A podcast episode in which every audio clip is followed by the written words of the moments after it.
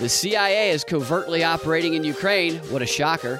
And President Biden rolls out a $600 billion Great Reset plan at the G7 summit. You're listening to the Propaganda Report's Drive Time News Blast. I'm Brad Binkley. Top story of the day, which should be a surprise to absolutely no one, especially if you've been listening to this show. CIA operatives and a U.S. commando network are coordinating the flow of weapons inside Ukraine and providing intelligence and training as part of a secret operation. This, according to the New York Times. While much of this work is taking place at bases in Britain, Germany, and France, the CIA is operating secretly in Ukraine. There are also commandos from a host of NATO countries, including Britain, France, Canada, and Lithuania.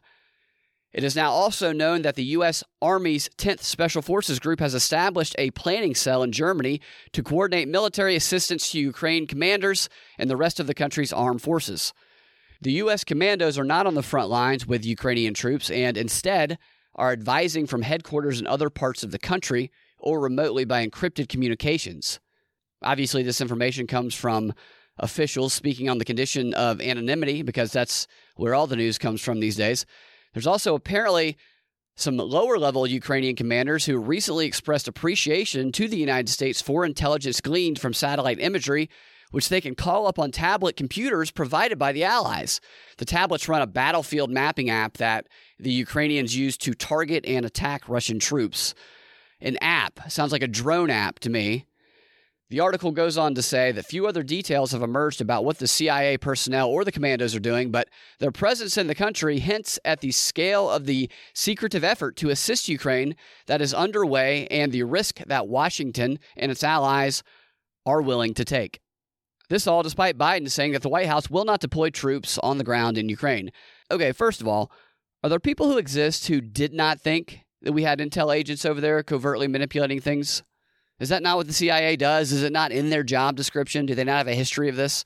I mean, this story is just weird to me because this isn't a surprise to, I would say, most people. I mean, this was openly talked about during a Chatham House Royal Institute of International Affairs panel discussion over a month ago. I played the clip of it. The title of the panel discussion was War and Politics. Here's the clip again. This is a woman named Veronica Anghel of the Johns Hopkins University School of Advanced International Studies. She's responding to a question at the Chatham House about the possibility of troops on the ground in Ukraine.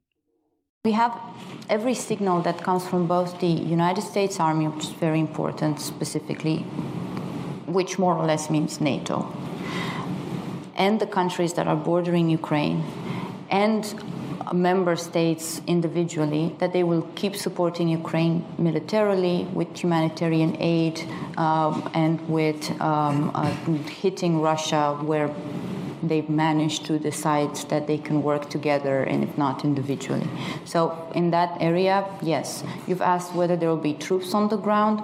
No, absolutely not. There is absolutely no indication that there is a desire for uh, to put mm, uh, NATO troops on the ground. And you cannot send either the army of individual member states because even if you don't say it's a NATO operation, you send a Romanian or a Bulgarian soldier, that's a NATO operation. That is too high a risk and it's, not uh, likely to happen. What will happen will be covert operations that will also take uh, place um, at different levels of the political, um, yeah, political arena.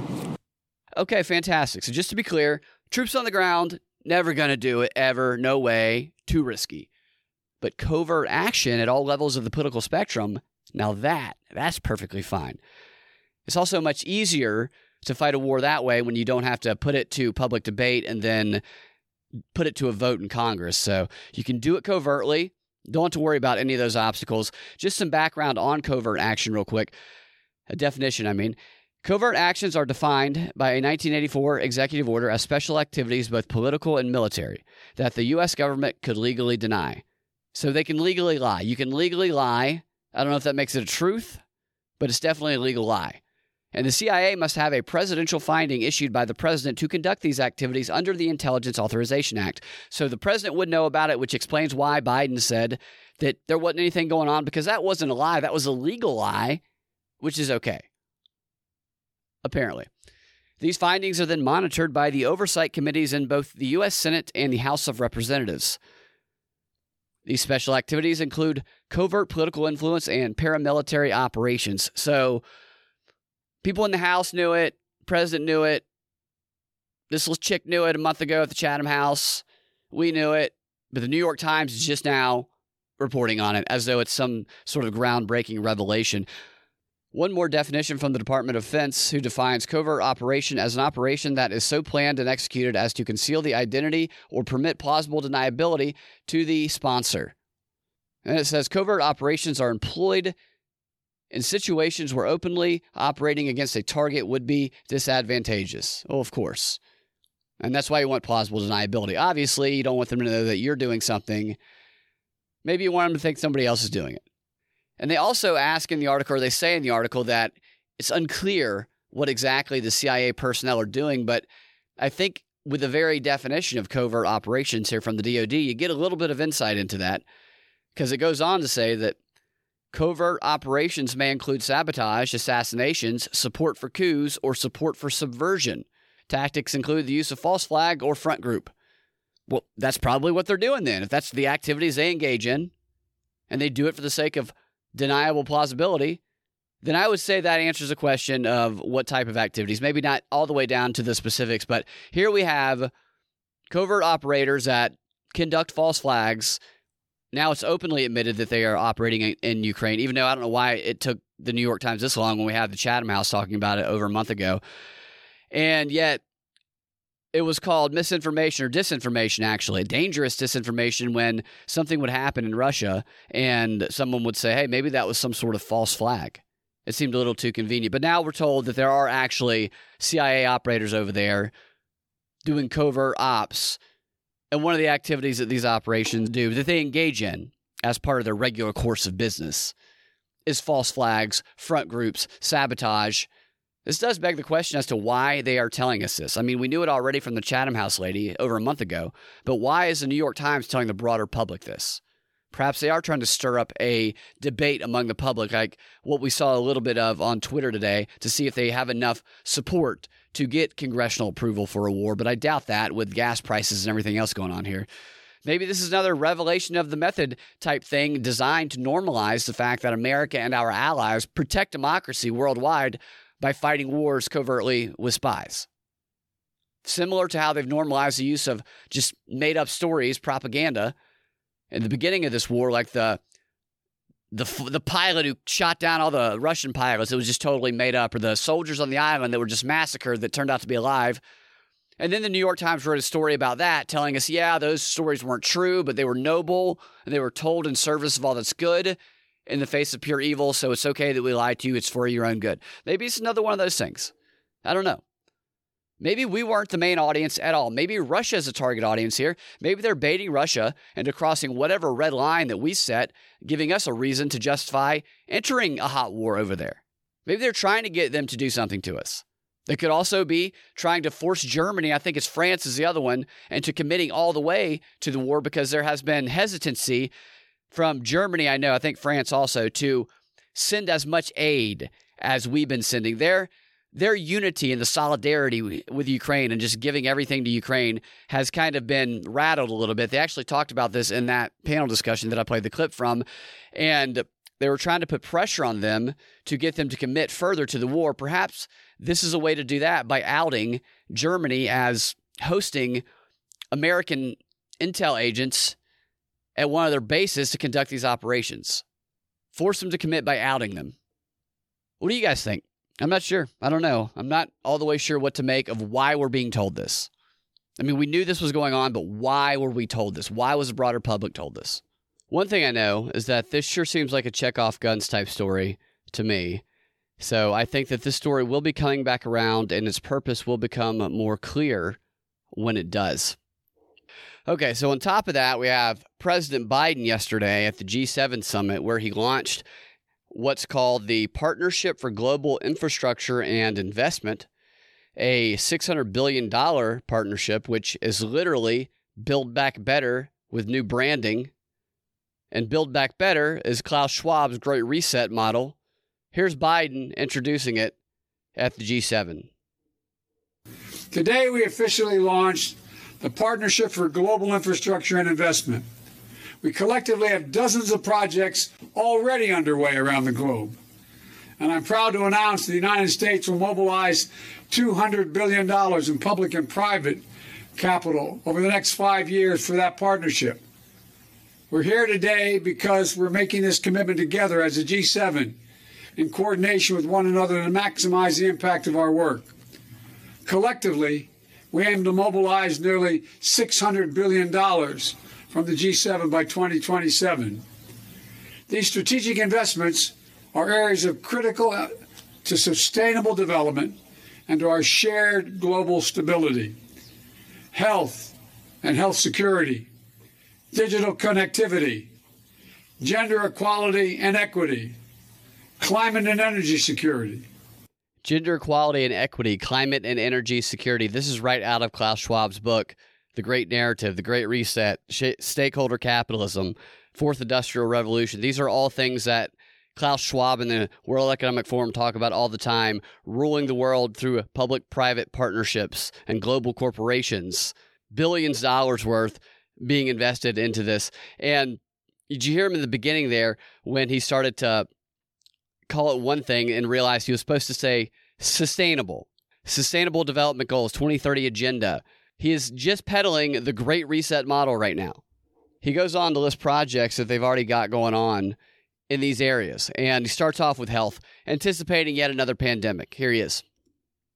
Let me give you some examples of the kinds of projects that are underway in each of these areas. First, health.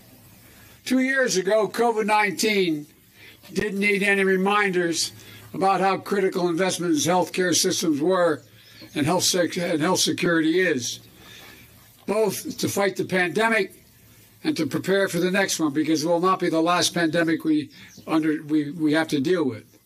That's why the United States, together with the G7 partners and the World Bank, are investing in a new industrial scale vaccine manufacturing facility in Senegal.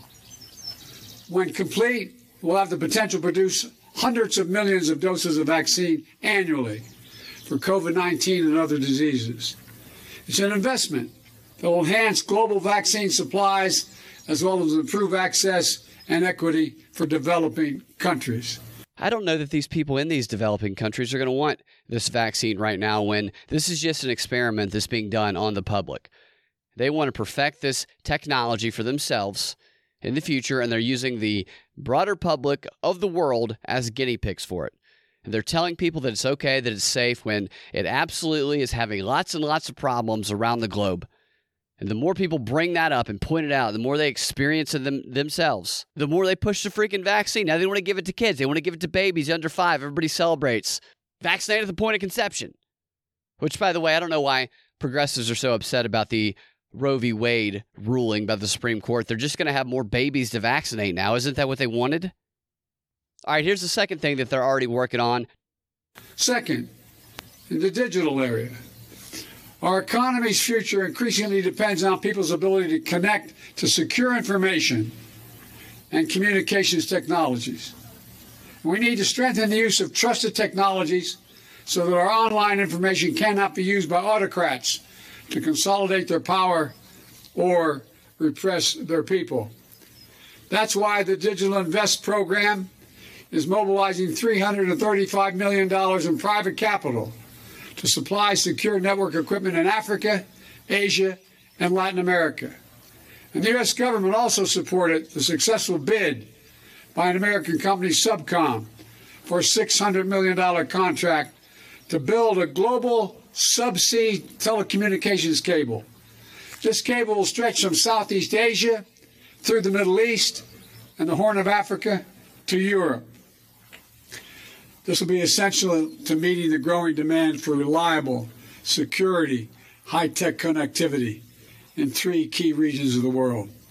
This isn't about protecting information traveling. This is about controlling it. This is about trying to control all of the communication systems of the world through probably Google, probably Microsoft was another one, Amazon was a third. I can't remember what the fourth corporation was that works for the government that basically controls 90% of the underseas cables in the world. So, like almost all of the information. So, they're trying to get in there and connect Africa to the Borg, to their Borg, as opposed to China connecting them to their Borg. This is my favorite one. It's gender. They've already taken actions in the gender realm of this infrastructure plan that he's talking about.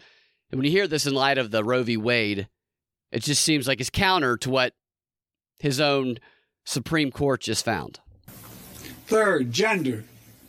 When women and girls have the ability and the opportunity to participate more fully in their societies and economies, we see positive impacts not only in their communities but around the board, across the board.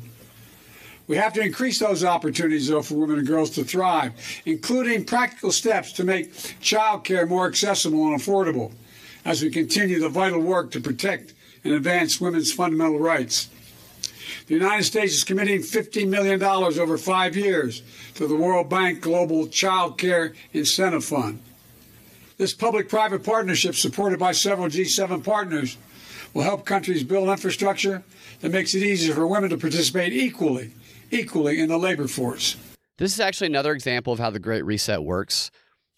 You have a public private partnership on a global scale do things that democracy won't do or isn't doing and they hold up. I talked on the show yesterday. The Supreme Court they're gonna they're showcasing it as the failure of the United States government.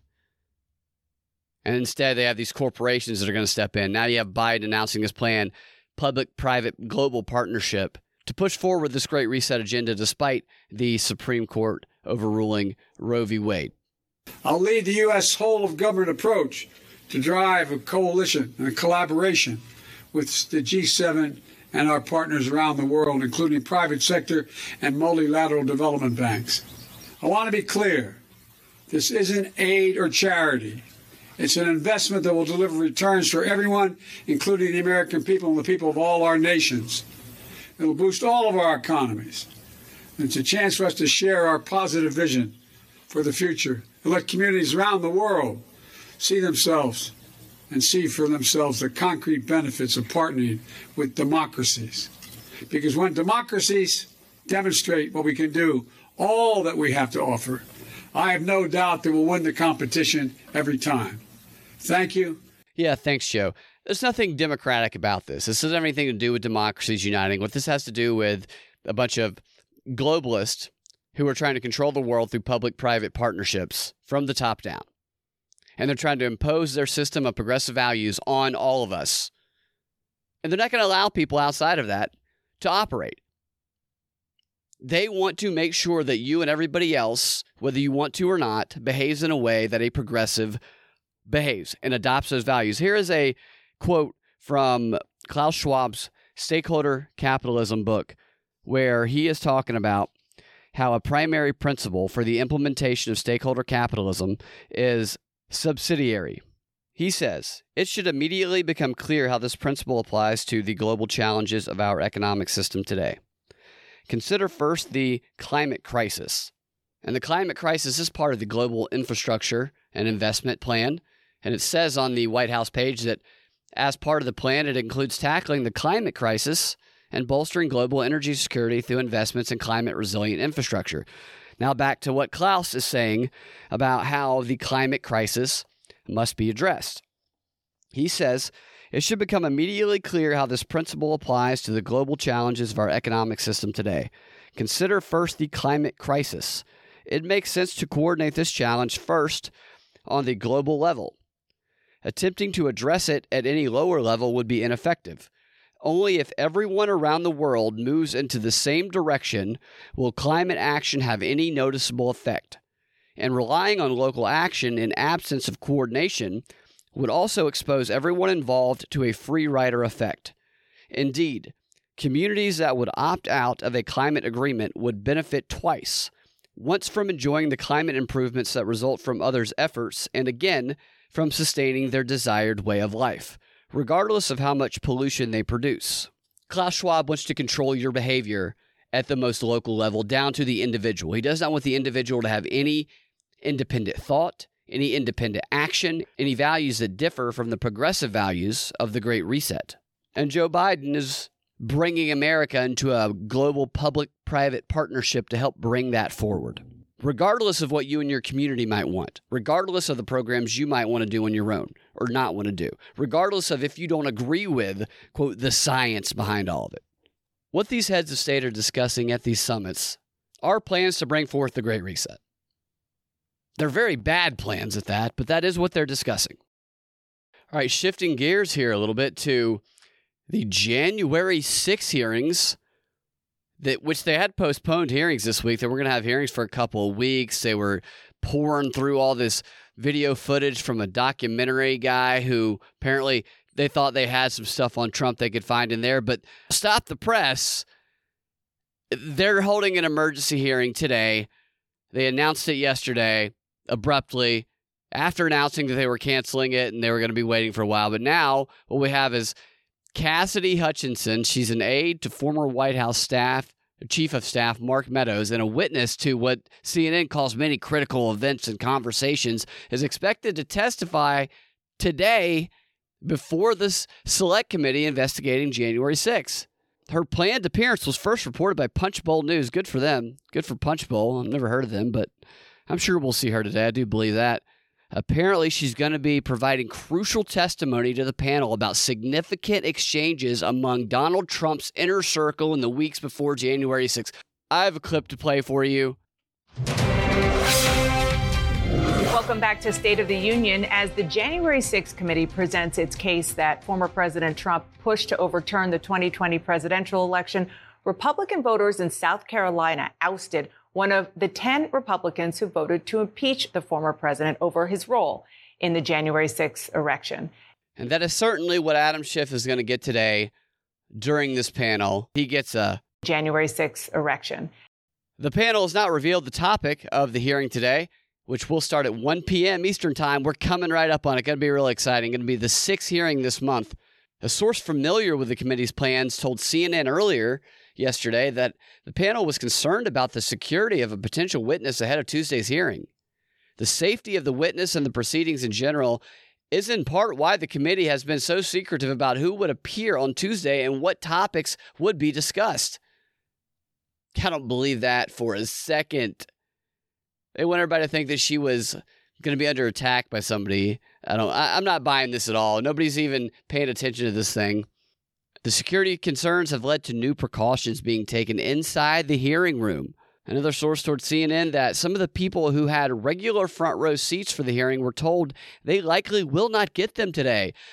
Wow, I'm sorry, Brian Stelter. You're not going to be able to sit in your typical front row seat and play with your insurrection. I got two more stories about the same subject for the last story of the Free 30. And before I do that, I do want to tell you what we will be talking about in the DNB-XR, which will not come out until later today. So the Free 30 is going to come out a little earlier. The DNB-XR is going to come out separately later this afternoon. And that's going to be most likely we're going to be talking about the campaign ads that Democrats have raised a whole bunch of money in the wake of the Roe v. Wade ruling. And they've also already pumped out some ads condemning the ruling. And I want to go through some of those ads. I want to play some clips and analyze some of these campaign ads. I like doing that kind of stuff. So we're going to do that. It's going to be a little bit later this afternoon, though. But for the final story of the free 30 here, you know, it doesn't get any better than a good Joe Biden story. Joe Biden, Hunter Biden story here. As it's being reported that Joe Biden inadvertently helped Hunter pay Russian hookers. Joe accidentally helped pay for his son to have sex with honeypots from Russia. According to the Washington Examiner, President Biden wired his son Hunter $100,000 to help him pay bills from December 18th through January 2019. These records came from the laptop Hunter Biden left at the computer repair shop in Delaware. Hunter, meanwhile, had spent more than $30,000 on sex workers between November 2018 and March 2019, including many linked to Russia based email addresses and connected to an exclusive modeling agency called Uber GFE. Uber didn't have a little screenshot of Uber GFE here. And you can see the best part about the website screenshot that they have is so you have three chicks in the middle of it. They're all wearing red. One of them's propped up on a desk, kind of showing your backside a little. And the other, they're all kind of fuzzied out, the faces, but the other is sitting uh, like she's on the front page of a uh, Sports Illustrated. There's one girl on the front who's feeling her breast on the front of the, the pictures. It's a very provocative set of photos on this Uber GFE, and it says available in New York. And then it has a welcome and it has a ratings for each of these girls. I'm assuming that these are. And then right there at the top of the website, it says hashtag support Ukraine. So at least we know that the hookers that Joe Biden was paying his son to have sex with are standing in solidarity with Ukraine. Perhaps they're laying on their backs in solidarity with Ukraine. I don't know. This was obviously a, a screenshot taken from much later than 2018, 2019, unless they just always stand in solidarity with Ukraine. President Biden also wired Hunter $5,000 while Hunter was, quote, actively engaged with one escort and also Joe was convinced to send another $20,000 to pay for Hunter's stay at a New York drug rehabilitation program that never came to fruition, according to the report. There is no indication, however, that Joe Biden knew some of the money he sent his son was going to be spent on sex workers. In February of 2019, a message to a woman named Eva, Hunter Biden told the point of contact at Uber GFE that his accounts were temporarily frozen since trying to pay her workers with a Russian email account was too much of a red flag for his bank. Eva referred to Hunter using his first name, Robert, in the text message photo show. She also asked him to send funds by wire, like he did it before. Send me Julia and I will give her cash, Hunter replied. Okay, said Eva.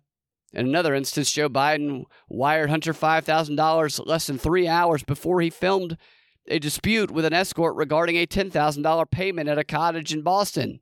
Eva told Hunter Biden in January 2019 that the total charge for 16 hours with an escort would be $9,500. It's about 600 bucks an hour. And, and then she directed him to wire the funds to a bank account linked to a woman with a Russian email address. Less than 90 minutes later, Hunter got an email informing him that Joseph R. Biden had sent him $5,000 via Cash App. Joe Biden's assistant at the time, Richard Ruffner, also texted Hunter saying the amount was the most allowed since the weekly limit is 7,500, according to the report. So he had, he had an allowance limit. Biden later texted Hunter to check if the funds went through, but he didn't get a response that evening. Well, he was busy. He got that money, so Hunter appeared to dispute the payment amount in the text messages to Eva and sent her video of himself having a conversation with the escort asking if he had ever hurt her. oh, this is perfect. Have I ever been anything but respectful? Hunter asked. What, as though you get charged more if you're disrespectful to the prostitute? Is he, or is he trying to, look, you had a good time. I shouldn't have to pay you this much. Hunter at the time claimed he was so broke he couldn't afford to rent a pair of skis in a text message to his sister in law turned lover, Holly Biden, or Haley. And this was just one day before filming the video with a sex worker. That's something else right there, too. Going in and having sex with a prostitute, knowing that you don't have the money to pay the prostitute. But the prostitute knows who you are, so they think that you're going to have the money. So he's going in with no money, knowing that he's going to text his dad or whoever's responding to his dad and get that money sent over right away to pay the prostitute. Or he tried to talk his way out of it because I guess he was respectful. Now, I'm wondering if he was with his sister-in-law turned lover at the time he was with the prostitutes. I'm guessing probably he's pr- he's probably a guy who is consistently seeing prostitutes. Uh, it's probably not a long period of time that Hunter Biden goes without visiting a prostitute. It was probably like most people go to the gym, not every day, but you know, people who casually go to the gym go once a week, maybe twice a week. That's probably about Hunter Biden's prostitute schedule. In all, Hunter Biden doled out more than $30,000 to Russian escorts linked to Eva and Uber GFE between November 2018 and March 2019. Hunter also searched for DC Russian escorts, of course, and visited Uber GFE website to look for sex workers in Boston. Using his iPhone XS, a copy of his abandoned laptop shows. All of that information does go on your computer, I'm telling you. You don't realize it until you see it, but all your text messages and stuff, if you have an iPhone, it'll transfer right to your computer without you realizing it. Eva had to chase Hunter Biden for payment for escort services for six weeks. She ultimately directed him to wire funds to a bank account linked to a woman with distinctly Eastern European names, according to the report. Okay, so that's my favorite story of the day. There's no doubt about that. But this idea that President Biden, he wasn't president at the time, obviously, inadvertently sent his money, sent money to his son and paid for his son's hookers. His son had a, had a problem with prostitutes. probably still does. And a drug problem. He was addicted to drugs. And he's sending him money on a regular basis. I mean, the guy was 50. He was getting a weekly allowance of $7,500. That's $30,000 a month. He's getting $300,000 a year minimum from his dad. He's using it to pay for hookers and drugs. How do you not know that money you're giving to your drug addicted son is going to be used on drugs? You're just going to give him $30,000 a month? I mean, he's already on the board of, of and all these other companies. Is that not enough money all the way? You know he's going to spend that money on drugs and prostitutes. So they say he inadvertently gave his son that money, who apparently his son wasn't even paying the prostitutes like he was supposed to be. I mean, they had to chase him down. The the sounds like the pimp for this prostitute he saw was uh, another female Russian. Had to chase him down. Of course, they were collecting intel and compromising him the whole time. So that's probably part of it also. But I do not accept that it was just oh good old Joe Biden trying to help out his son. He just loves his son so much. You know when somebody's a drug addict and you give him a bunch of money, they're going to spend that money on drugs. And in his case, I have a hard time believing that Joe didn't know that Hunter had a little bit of a prostitute problem.